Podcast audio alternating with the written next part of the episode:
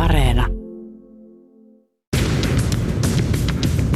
Politiikka Radio. Ihmiskunta on elänyt COVID-19-viruksen kanssa jo lähes kaksi vuotta. Mitä olemme oppineet ja mitä nyt tiedämme koronaviruksesta? Tämä on Politiikka Radio ja minä olen Linda Pelkonen. Politiikka Radio. No niin, tervetuloa Politiikka Radioon. Terveyden ja hyvinvoinnin laitoksen THLn ylilääkäri Hanna Nohinek. Kiitos. Ja Helsingin ja Uudenmaan sairaanhoitopiirin HUSSin infektiotautien ylilääkäri Asko Järvinen. Kiitos. Tänään etsimme totuutta koronasta. Sosiaalisessa mediassa ja muualla internetissä ja puskaradioissa leviää mitä erilaisimpia väitteitä koronasta. Esimerkiksi koronan alkuperästä on liikkunut mitä kummallisempia tietoja ja teorioita. Lähdetään nyt siitä, että onko korona lähtenyt tosiaan liikkeelle puhanilaisesta laboratoriosta, kuten väitetään? No sitähän on spekuloitu, että se voisi olla laboratoriosta. Tiedetään, että Wuhanissa on biologiseen sodankäyntiin erikoistunut laboratorio ja ainahan se on mahdollista, että tämmöinenkin voisi tapahtua, mutta että virologit Suomessa sanoo, että se on 5 kuudesta todennäköisyys, että se kuitenkin on eläinperäinen luonnosta, mutta että täysin ei voida poissulkea sitä, etteikö se olisi myöskin ihmisen jollain tavalla mestaroima. Jos puhutaan vähän vaikka siitä, että miten se korona sitten leviää, niin esimerkiksi tällaisia epäilyjä on ollut, että koronavirusta voisi olla jossain vaikka kaupan ilmassa. Onko se mahdollista? On, on se mahdollista, mutta kyllä se leviää pääosin lähikontaktissa. Eli jos me katsotaan sitä, miten tartunnan jäljitystä on tehty, ja siitähän on nyt opittu sangen paljon kahden vuoden aikana, niin kyllä se on lähikontakti, eli mitä lähempänä olla, ja sitten se aika, joka lisää sitä riskiä. Että jos se leviäisi tämmöisestä kaupan ilmasta tai puhutaan pienenä aerosolina, niin silloin tämä epidemian kuva olisi ollut ihan toisenlainen. Mm. Eli silloin sairastuneita olisi ollut joukottain eikä tämmöisellä tartunnan jäljityksellä kyettäisi heitä tavoittamaan. Voi olla tapahtumia, joissa näin on, on, on käynyt yksittäisiä. Ja me tiedetään, että ihmiset hyvin erilaisia määriä erittää sitä viruspartikkelia. Et, et, et joissakin yksittäistilanteissa voi olla, että siellä samassa tilassa tulee tartuntoja useammalle, mutta kyllä se on, kyllä se on, on, on hyvin pieni poikkeus. Et kyllä se on se, mitä lähempänä me ollaan, mitä enemmän kontaktissa ja nimenomaan sitten näiden pärskeiden kautta – puhuessa tulevien pienten pisaroiden kautta se leviää vähemmän kuin pintojen kautta. Pintojen merkitystä, merkityksellä ei ole niin iso osa, eli mihin kosketellaan, niin se ei ole niin, niin mm. tärkeää. Mm. Niin, ehkä tässä koronakriisin alkuvaiheessa tuntuu, että tehtiin paljon asioita tavallaan varmuuden vuoksi, että, että kun ei oikein tiedetty, millä kaikilla tavoilla se leviää ja näin, niin tästäkin on ilmeisesti saatu enemmän tietoa. Mutta maskeja me nyt edelleenkin täällä käytetään, niin pakko tässä vaiheessa kysyä asiantuntijoilta, että koska me päästään eroon näistä maskeista? Vai käytetäänkö me niitä ikuisesti? Kyllä mä itse kuvittelisin ja uskoisin, että me käytetään niitä maskeja tämän kevätkauden ajan ainakin. Ja, ja voi olla, että et, et noin osittain jää joihinkin kausiin niin hengitystieinfektiokausien ympärille koska ihmiset on osaltaan meillä myös siihen tottuneet. Me tiedetään, että se maski suojaa sitä käyttäjänsä sangen hyvin, eli tartuntoja tulee maskin lävitse hyvin vähän, ja sitten tietysti se maski suojaa niitä muita ihmisiä siellä ympäristössä. Eli siinä se on kohtalaisen hyvä. Mutta sitten jos me katsotaan niin sitä kokonaisuutta näissä tartunnoissa, niin Amerikan – Tautivirasto on arvioinut, että maskin käyttö tämmöisessä koko yhteiskunnassa niin ehkäisee näistä koronavirustartunnoista ehkä vaan noin 10 prosenttia. Että sen osuus on maksimissaan sitä luokkaa. Että ne tartunnat tulee tilanteissa, joissa maskia ei käytetä. Mutta että tällä hetkellä vielä, kun osa ihmisistä ei välitä samalla tavalla tai enää pelkää, ovat ehkä sairastaneet, osalla on, on joko syytä pelätä, eli on, on tota, vaikean taudin riskejä rokotuksista huolimatta ja, ja osa pelkää vielä enemmän edelleen eikä ihan samalla tavalla sitten taudin pelosta pääse vielä irti, niin tällä hetkellä voi ajatella, että tämä maskin käyttö on myös tämmöinen meidän yhteiskunnallinen etiketti, että millä tavalla me pidetään huolta siitä, että miten ihmiset uskaltaa tulla ja sen toisen ihmisen tunteista, turvallisuudesta ja turvallisuuden tunteesta kiinni.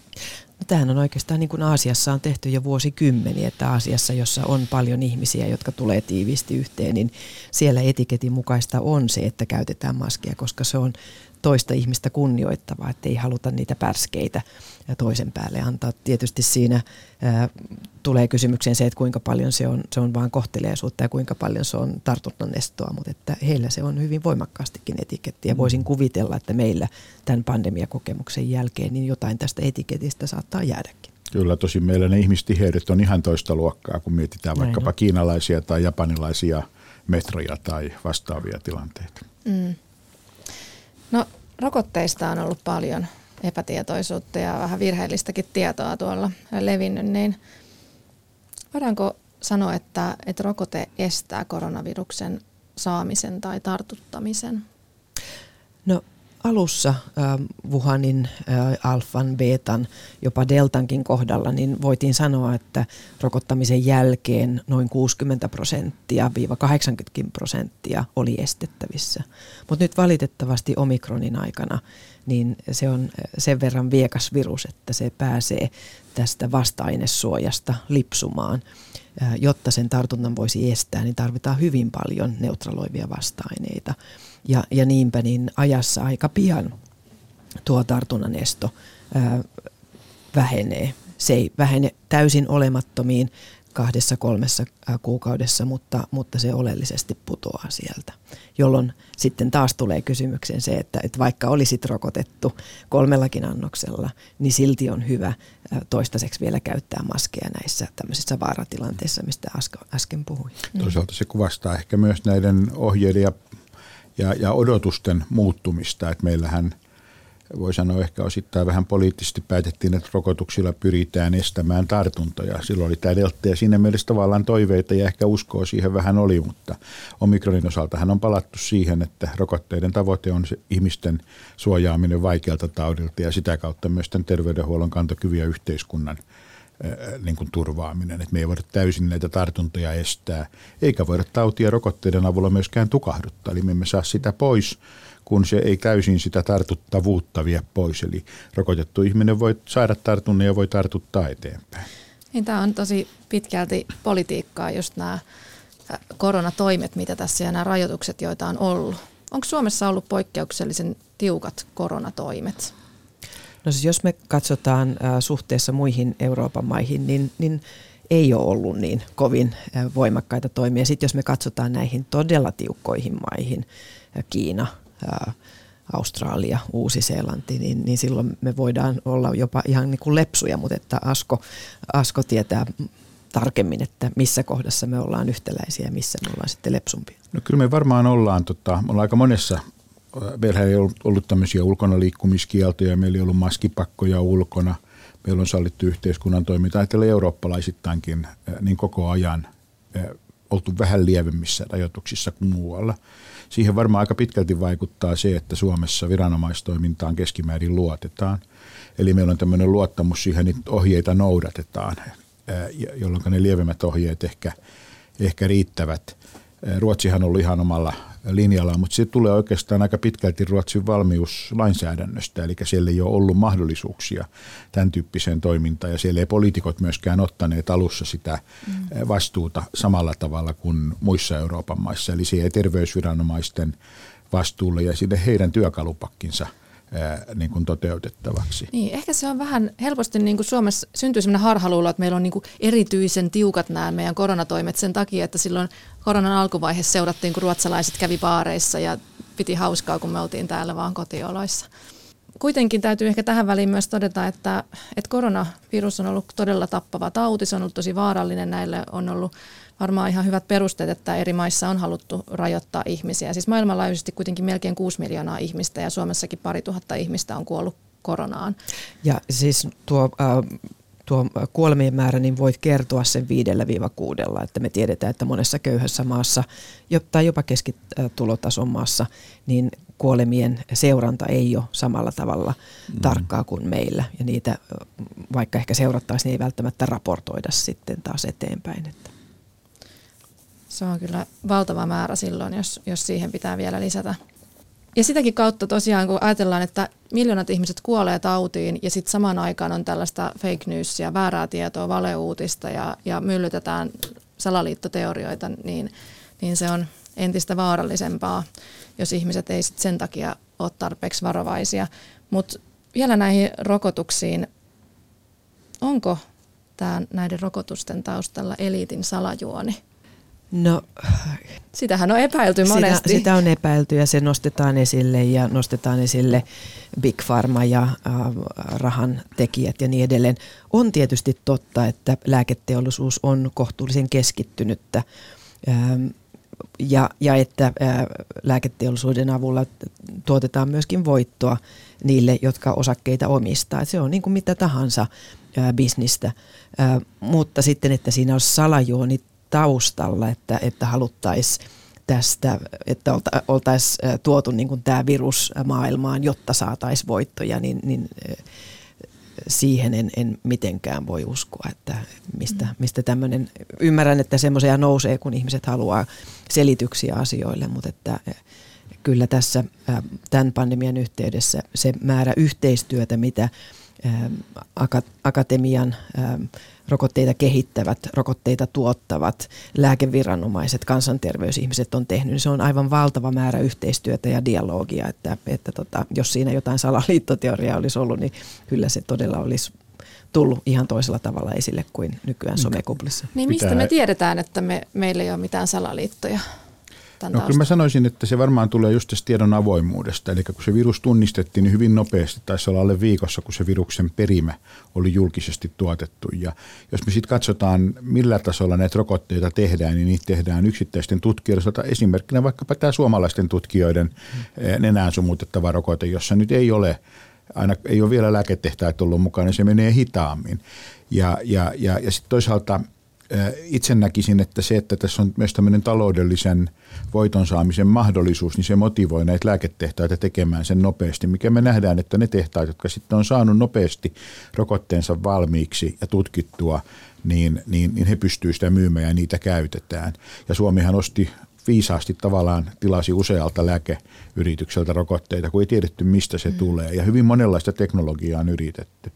Et kyllä mä itse näkisin, että tämä on enemmänkin tämmöinen niin kuin avoimen tiedon ja yhteistyön voitto. Jos me ajatellaan, että meillä on uusi uhkaava hengitystie, viruspandemia ja me saamme rokotteen käyttöön alle vuodessa – tulee toimivat rokotteet. Ja meillä tähän mennessä on ollut näihin hengitystieviruksiin rokotteita muuta kuin influenssaa ja sekään ei ole hirveän hyvin toimiva rokote kaikkina vuosina. Mm. Niin, niin, niin kyllähän tämä on ollut aivan mahtavaa. Että jos miettii, että jos meillä tätä ei olisi, tämä rokote mahdollisesti tullut, niin miltä tämä maailma ja elämä meillä näyttäisi nyt jatkossa, kun kaikki kävisi tämän lävitse ja jouduttaisiin rajoittamaan sitä taudin etenemistä niin pitkään, että terveydenhuolto pystyy kantamaan se kaikkien sairastumisen, niin tässä menisi vielä vuosikausia. Ja tässä olisi ollut romahduksia jo, ja jos ajatellaan, että, että virus olisi mennyt sillä vauhdilla, millä se pystyy menemään.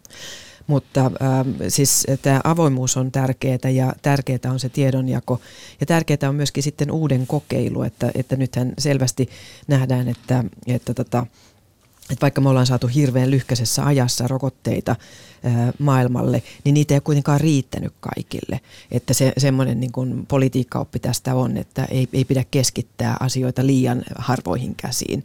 Ja niinpä ää, viime viikolla tehtiin yhteissopimus, että Euroopan unioni on mukana ää, Afrikan unionin kanssa ää, pistämässä pystyy rokotetuotantoa Afrikassa. Aloitetaan Etelä-Afrikasta ja kuusi muuta maata on ää, tullut sitten mukaan ja sanon, että he myös haluaa RNA-rokotetuotantoa omassa maassaan, jotta oltaisiin sitten paremmin mm. valmistauduttu mm. seuraaviin patogeeneihin, mitä tulee. Mutta kyllähän tästä mietitään, kun ruvetaan pandemian oppeja katsomaan, niin varmaan se on, että minkä takia se tiedonvälitys polarisoituu niin voimakkaasti. Että sitä pitäisi mm. pohtia. Että sehän on niin kuin tavallaan tässä – mietitään vaikka sikainfluenssaa, niin kyllä me silloin oltiin enemmän sen yhteisen tiedon varassa ja toimintamallit olivat samoja sitten jo aikaa kuin reilu kymmenen vuotta.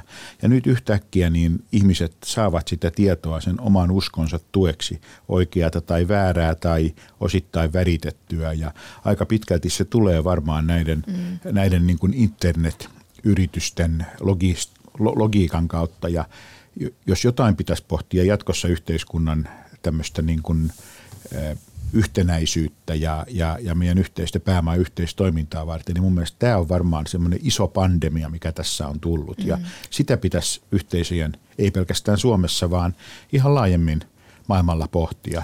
Ollaan puhuttu Ei. infodemiasta. Eli sulla on infodemia, infoa tulee niin paljon eri somealustoilta, joita kukaan ei oikein hallitse kokonaan. Ja kun ihmiset kuplaantuu, niin, niin tämä on se lopputulema, että silloin saadaan ihan toisella tavalla tietoa, joka vaikuttaa ää, validilta, mutta joka ei sitä välttämättä niin. ole. Niin, ja sitten kun joku tietty ihminen vakuuttuu jostain väärästä tiedosta, mitä on lukenut jossain, niin saattaa sitten innostua kavereille ja omille yhteisöille sosiaalisessa mediassa jakaa tätä tietoa, mikä ei välttämättä ole kauhean tieteellistä. Nimenomaan tämä jakaminen ja sitten ihan se, että sit sieltä myös ne alustat tuottavat sitä tietoa, mm. mitä itse on katsonut. Mm. Se Eli vahvistaa sitä vahvistaa sitä, että tämä tieto on totta ja oikeaa ja silloin ollaan sen on hang, varmaan hyvin paljon hankalampi sitä tietoa punnita, kun tulee erilaista tietoa. Ja tietysti tässä on myös tiedotusvälineillä aikamoinen paikka, millä tavalla sitä eri tietoa käsitellään niin, että se oikealla tavalla tulee. Mä itse uskoisin, että tämä voisi olla yhteiskunnallisesti niitä isoimpia asioita pohdittavaksi. Mm. Niin ja jotenkin mä ajattelen myös, että sellainen tietty käsitys siitä ihmisille pitäisi luoda, että miten tämä yhteiskunta toimii. Että semmoinen salaliitto, jossa kaikki valehtelee, koko maailman kaikki lääkärit ja päättäjät ja johtajat. Se tuntuu aika epärealistiselta, jos vähän miettii sitä pidemmälle. Kenen kaikkien ihmisten pitäisi olla mukana tässä salaliitossa, jos sellainen olisi olemassa ja olisiko se oikeasti edes mahdollista? Niin, ja, joo, siis se, siinä on kysymys just siitä tiedon avoimuudesta ja kuinka paljon asioista puhutaan. Et jos ottaa nyt rokotukset esimerkiksi, että sulla on rokotuksilla on hyötyjä, se rokotteen teho ää, sairautta vastaan, mutta kaikilla rokotteilla on myöskin haittoja. Ne on yleensä miten lieviä, nopeasti ohimeneviä, mutta sitten joukossa on joitakin harvoja vakavia haittoja, jotka kun tutkitaan tarkoin, niin on osoitettavissa syy-seuraussuhde. Mm. Ja jos näistä ei puhuta sitten oikeilla sanoilla, niin sitten helposti syntyy se kuvitelma, että, että noin nyt vaan haluaa myydä tuota rokotettaan, mutta ne ei välitä näistä haitoista. Ja se on, se on tärkeä balanssi ottaa huomioon ja, ja ja sanottaa se oikein ja myöskin hoitaa sitten niiden ihmisten asioita, jotka on joutuneet tavallaan sijaiskärsijöiksi tässä, jotka saavat mahdollisen vakavan, vakavan haitan. Mm. Jos nyt ajatellaan sydänlihaksen tulehdusta tai joku vakava allerginen reaktio tai, tai jopa äärimmäisyyteen menevä joku AstraZenecan rokotteesta tullut hyvin, hyvin harvinainen vakava verenhyytymishäiriö, joka on johtanut kuolemaan. Meillähän on, on muutama tämmöinen tapaus Suomestakin tiedossa. Niin nämä täytyy voida sanottaa ja käsitellä, koska muuten syntyy niin. juuri niin kuin sä sanot, että tämä salaliitto, että näistä ei haluta puhua. Niin ja tässä mun mielestä tässä tavallaan taustalla tulee heräsi myös sellainen niin filosofinen kysymys siitä, että voidaanko me luottaa tieteeseen. Luottaako kansalainen siihen, että tiede on aina oikeassa?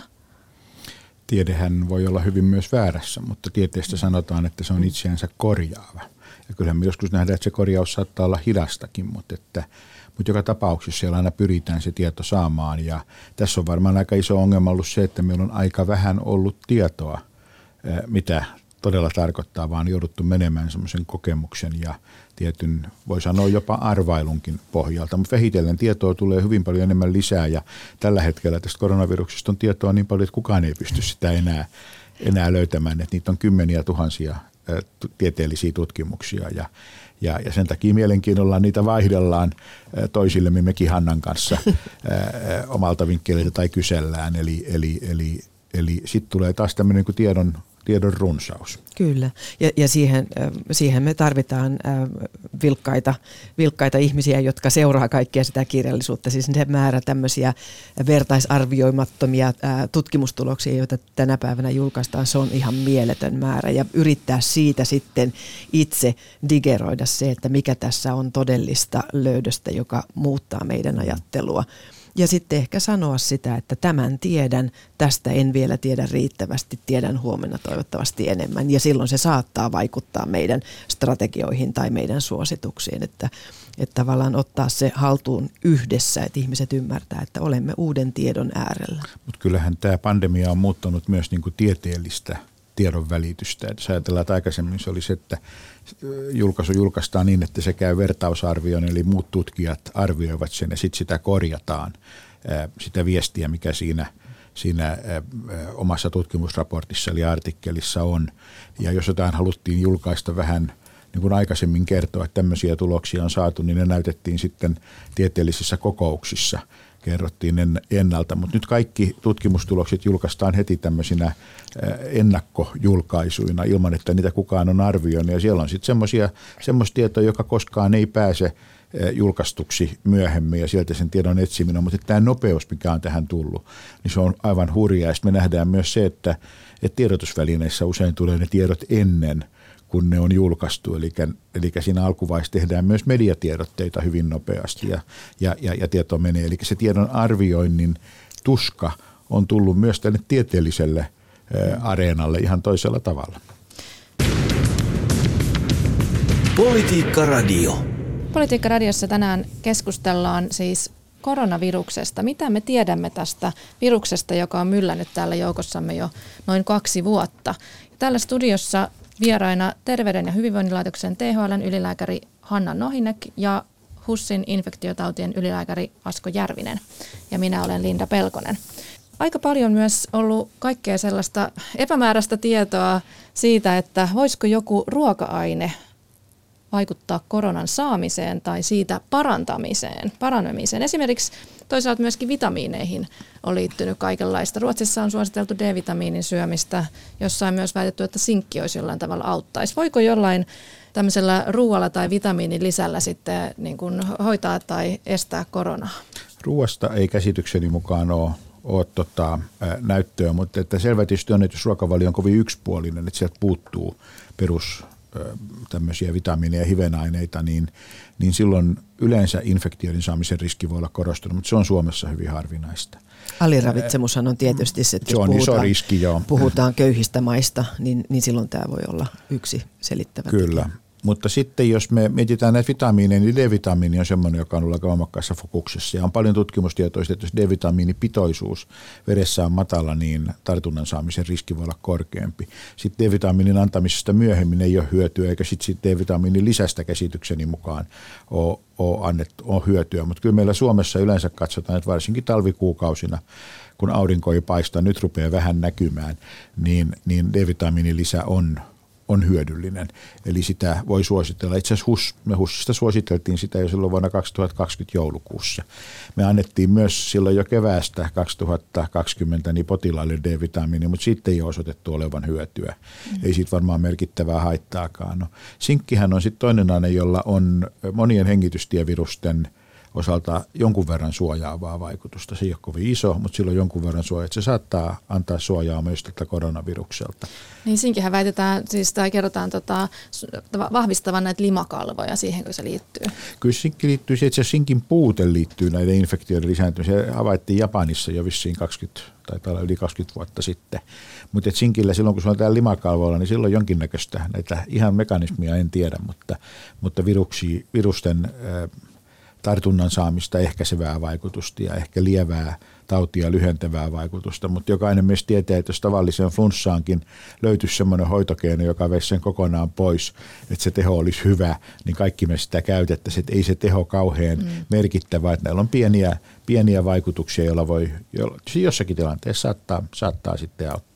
Niin, paljon puhuttu myös näistä perussairauksista ja, ja tavallaan myöskin, mutta toisaalta mä ajattelen välillä niinkin, että, että voiko se olla, että, että terveyden yleinenkin hoitaminen parantaa näitä mahdollisuuksia, että eikö silloin periaatteessa voisi sanoa, että, että kaikki terveystoimet on myös koronatoimia samalla?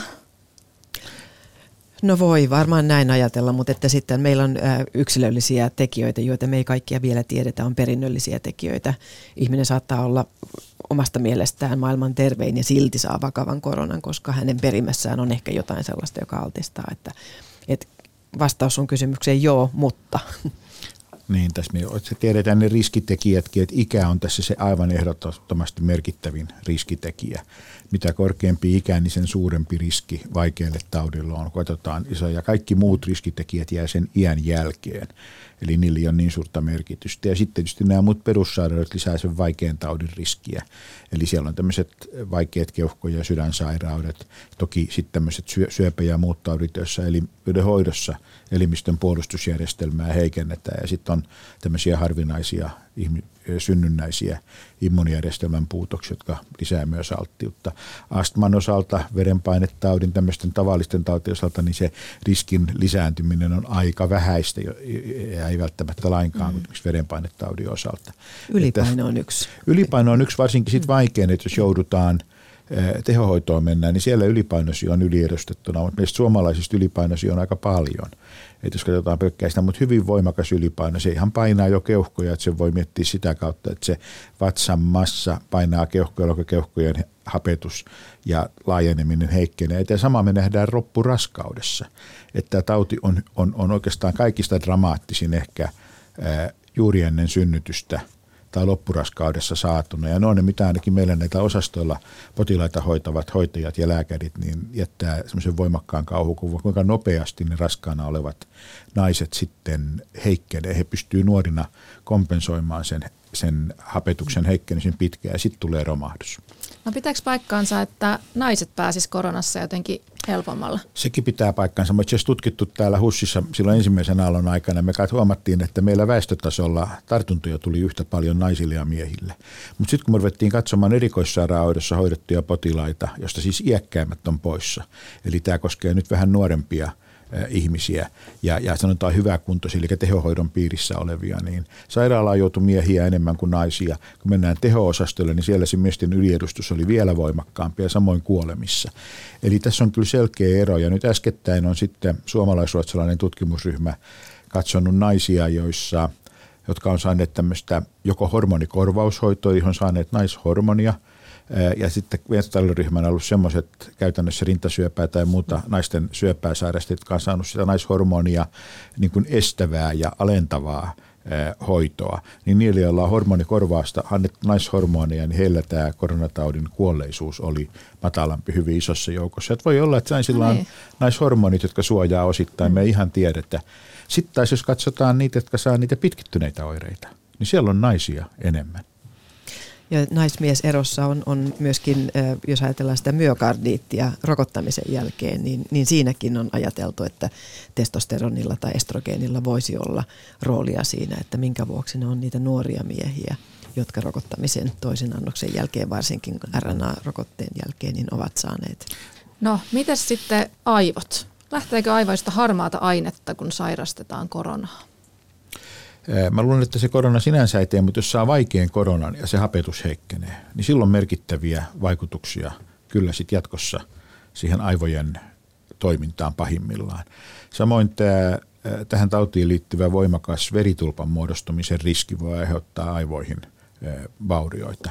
Että kyllä tämä tauti voi, voi aivoja vaurioittaa. Ja sitten on vielä semmoinen riskitekijä, mikä nähdään influenssallakin, että aika pitkän aikaa tämän taudin sairastamisen jälkeen niin sydän – ja verisuonitapahtumien riski, eli sydänin, sydänveritulppien ja aivoveritulppien riski on, on, on lisääntynyt jopa puolen vuoden ajan ja, ja se riskilisäys on aika iso. Ja tämä on yksi iso asia, minkä takia ehkä mm.